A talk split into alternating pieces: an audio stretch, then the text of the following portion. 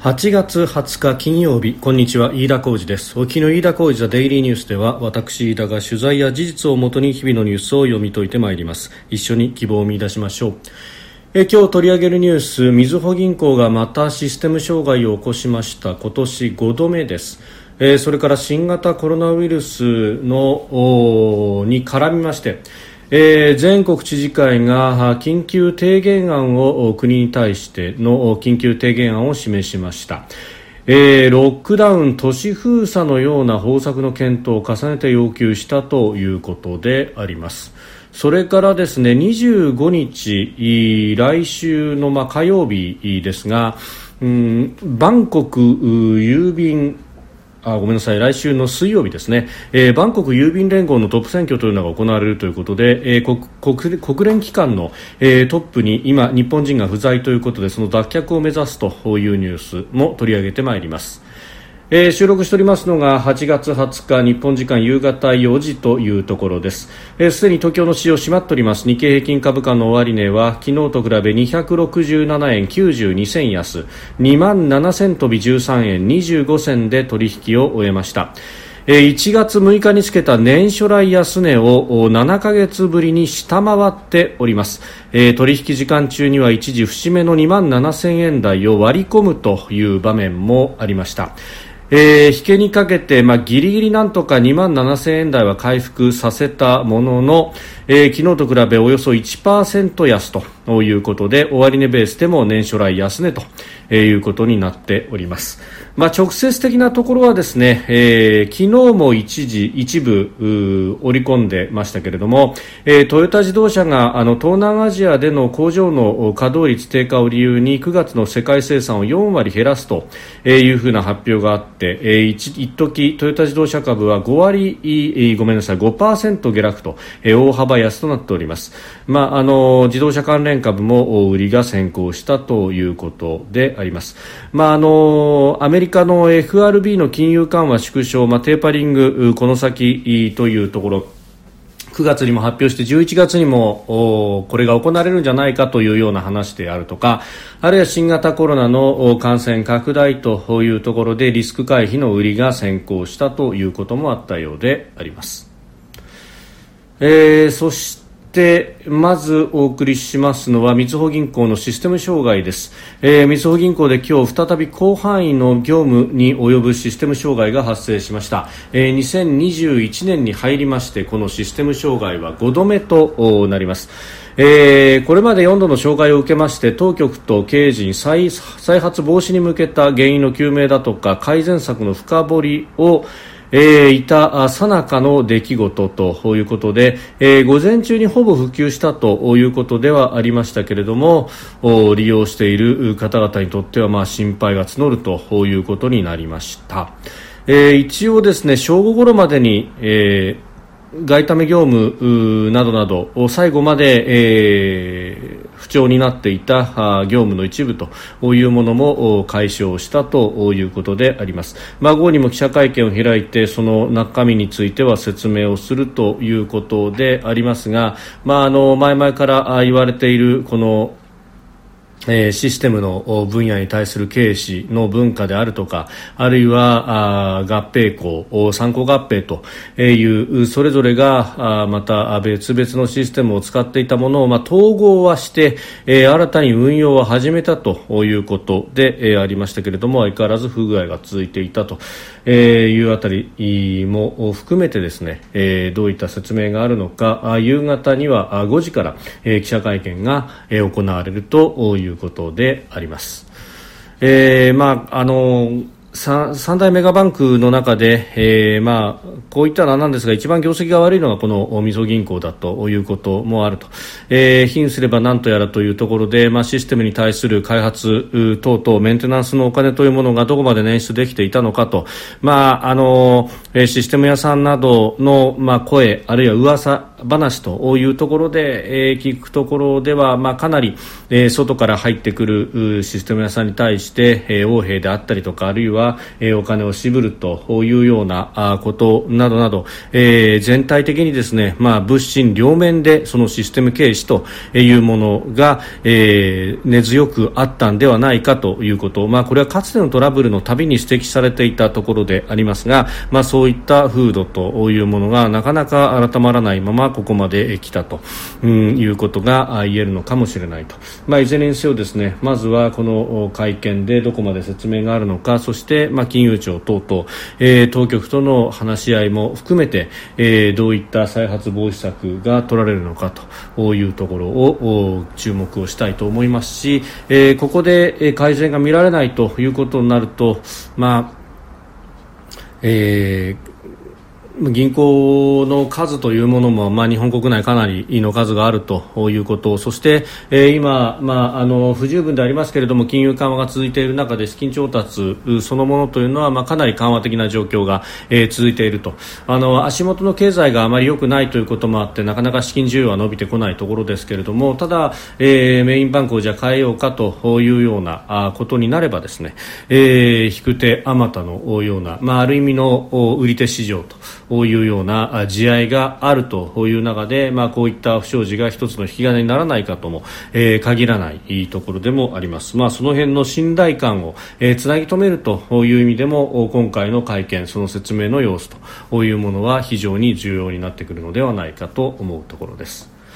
それから全国知事会は今日新型コロナウイルス対策本部の会合をオンラインで開きまして国に対して緊急提言案を示しました。感染力が格段に強いデルタ株に対して緊急事態宣言で効果を見出せないことが明白だと指摘し人の流れを抑える次元的な措置としてロックダウン、都市封鎖のような方策の検討を重ねて要求したということです、今日中に提言を取りまとめて近く政府に提出する方針だということで、え、ありますが、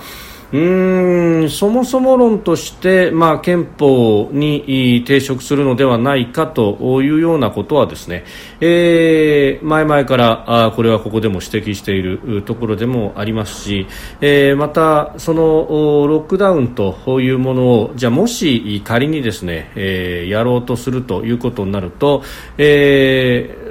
外出した人は、まあ、都道府県警察が取り締まるというような、まあ、中国と同じようなパターンになるということでありますので、えー、その都道府県警察の指揮を取るのはまさに知事会の方々であります。でそこで拘束をしで、えー、自由を奪うという措置を取るわけですが、えー、その自由を奪うというですね身体的拘束不自由に対してこれは憲法違反ではないのかという、えーえー、訴訟が起こされた場合には、えー、当然ながら、えー一義的にはその逮捕をした警察官ということになりますが当然それを指揮命令する都道府県知事の指揮命令権限についても、えー、取り沙汰されるところになりますので、まあ、そこの部分まできちんと覚悟の上で、えー、こういった提言がなされているのかというのが1点、えー、それからロックダウンをするということになると、まあ、これはあの、まあ、法制度によってのものなのかというところでありますが、まあ、あの都道府県にはそれぞれ条例を制定するということもできるということを考えるとですねじゃあ都道府県で独自に条例を設定してロックダウンをすればいいではないかということにもなるわけです、まあ、そその時にも当然ながらあの憲法との整合であるとかというところがまた問題となるんですけれども何か国に下駄を預けて、え自分たちやってる感ばかりを出すんですが自分たちちには自分たちの議会があって条例の制定はできるはずなんですからそこの部分でまずやってみるということをなぜせずに、えー、国に対してばかり下駄を預けるのかというのが疑問であるということが2点目、えー、それから3点目としては、まあ、ロックダウンのようなことを本気でやろうとするんであればですね本気でお店を閉めさせるということになれば、うん、当然ながらそこに対して保証等々というものをしなければならないと。で、えー、既存のですね、えーえー、営業の自粛要請。でもそれに、えー、きちんと従っているお店は5万とあるわけでありましてここに対しての補償も、えー、今あ予算があ国としては予算をつけたんだけれどもそれが執行されていないということが、えー、起こっているということであります、えー、もちろんですね最終的には基礎自治体ということになりますがこれあの都道府県でですねシステムを作ってでそこでそこからですねお金を流し込んでいくというのが、まあ、各県で、えー、方策として取られているところでありまして、えー、そこの部分でお金が滞っていて今、事務作業が滞っているということであります。あのロックダウン、ロックダウンと言いますけれども実際の業務であるとか補償をですね足元できちんとできない自治体様が、えー、ロックダウンをじゃ本当にやった時にさらに多くなる事務作業に果たして耐えられるんですか？と実務的に本当にそんなことできるんですか？っていうのを、えー、私は危惧するところでもありますし何かロックダウンという標語を使うことによって皆さん方が仕事をしているふりができるようになっているんじゃないかということを非常に疑問として思うところであります。さらに言えばですね、えワクチンの供給というところも、まあ、あのまず都道府県に渡してそこから、えー、基礎自治体に流していくということをやっておりますけれどもあの都道府県の中においてもうん人口の少ないところではワクチンが余る一方で人口の多い、まあ、あの県庁所在地等々の都市圏で、えー、ワクチンの不足が起こるということが起こっています、まあ、もちろんこれに関してはですねさらに広域で、えー人口が密集する、まあ、三大都市圏、五大都市圏のようなあところを抱える、えー、都道府県とそうではないところでのワクチンの、えー、普及の割合の違いであるとか余っているところ、足りないところというものが、えー、出てきているというところをですね、えー、都道府県を超えて平準化するということは必要ですけれども今のところは都道府県の中でまず融通してくれということをやってます。で、えー、ここの部分がどこまでできているのかっていうのはこれデータがなかなか出てこないんですけれどもうんその部分で、えー、今、ワクチンをどんどん打っていかなければならないということが言われておりまして基礎自治体の中には足らないというところもあれば余っているというところも出てきていると、えー、それをですね平準化させることこそ都道府県の、えー、各々の責任であろうと思うんですけれどもそういう時は何か存在感を消すような動きを見せるというのは一体どういうことなんだろうなというふうに思うところであります。えー、それからですね、もう一つ、国連の、あのー、機関、えー、様々な機関がありますが、えー、今、日本人のトップがゼロであるということで、えー、来週ですね、バンコク郵便連合のトップ選挙が行われ、えー、ここにですね、えー、日本からは日本郵便の常務執行役員の方が立候補されているということであります。えー、スイスやベルギーの候補と争っているということで当選すれば、えー、アジア初とということになるようです、えー、目時正彦さんという方が、えー、立候補しているということで、まあ、あのこの方基本的に東大を卒業してから郵政省に入りまして、まあ、そこからあ文科省であるとか、えー、外務省それから郵政民営化推進室などに勤務をし、えー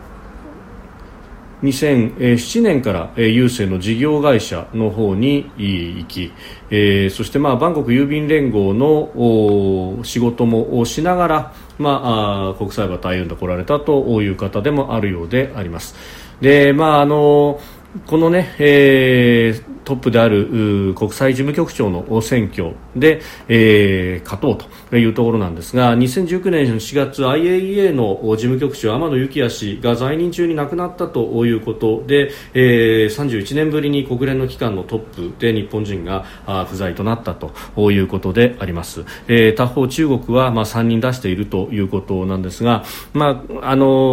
ー、これ日本はあ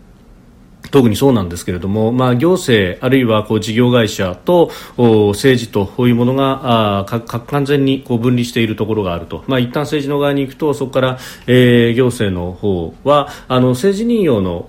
政務官、副大臣あるいは大臣とこういうところのポストにはつけますけれどもそれ以外のポストにということにはあなかなかならないということがあります。で他方、中国の場合は、えー、基本的に官軍と官僚とそして政治家というのが一体になっていると、えー、ある意味、中国共産党が人材バンクの役目を果たしてそこから、えー、あなたはこの企業のトップにつきなさい。あなたは、えー、党の方で仕事をしなさい。あるいは、えー、あなたは行政の方で、えー、やりなさい。ということで、あのー、まあ、そこをこう行ったり来たりするとある時は政治家の顔をしある時は行政官の顔をしある時は起業家の顔ができるというようなところでキャリアを積むので、まあ、ある意味政治家としての箔もつくと。でこれが何が重要かというとですね国際的なあの特に国際機関のトップにつくという時にあのかつてであれば各国の行政官の職務というものが評価されてきたわけですが、まあ、あのこれだけ、えー、複雑化してきている国際社会であります、まあ、かつてであれば、まあ、アメリカをはじめとする、まあ、超大国と呼ばれるようなところの、えー、調整だけすればよかったものが、まあ、複数の利害関係をさばいていかなければならないということになる中で、でえー、政治力というものが非常に問われるとでなかなかそれを客観的に評価する指標というのがないので、えー、各国で例えば閣僚をやるであるとか、えー、大臣級のポストをやるということを、えー、一つの指標にするようなところがあると。おまあどういう人なんだというふうに経歴を見たときにですねあこのポストをやったのねというところで、まあ、判断をすると、まあ、よほどの知り合いでない限りはあそうやって肩書きを見ざるを得ないというのは、まあ、各国共通であろうというところであります。でそこでその閣僚のポストでく、まあ、こう言ってはなんなんですけれども、まあ、箔付け的なものをしてから行くのと行かないのではだいぶ違うというようなことも言われてるんですが他方、日本考えると、まあ、もちろんですね、えー、政治家でなくとも大臣はできると、えー、民間人での大臣登用というものは、まあ、過去の政権でも何度もあった。特に目玉政策に関して、えー、民間人を登用するというようなことをやってきた実績もあるわけですけれどもただ、あのー大臣のポストには限りがある中で、えー、政治家としてやってきた人たちからの遠差の声というものはものすごく強いという中で、えー、なかなかあの民間登用でしかもこの国際機関のトップを目指しての箔付けのためにと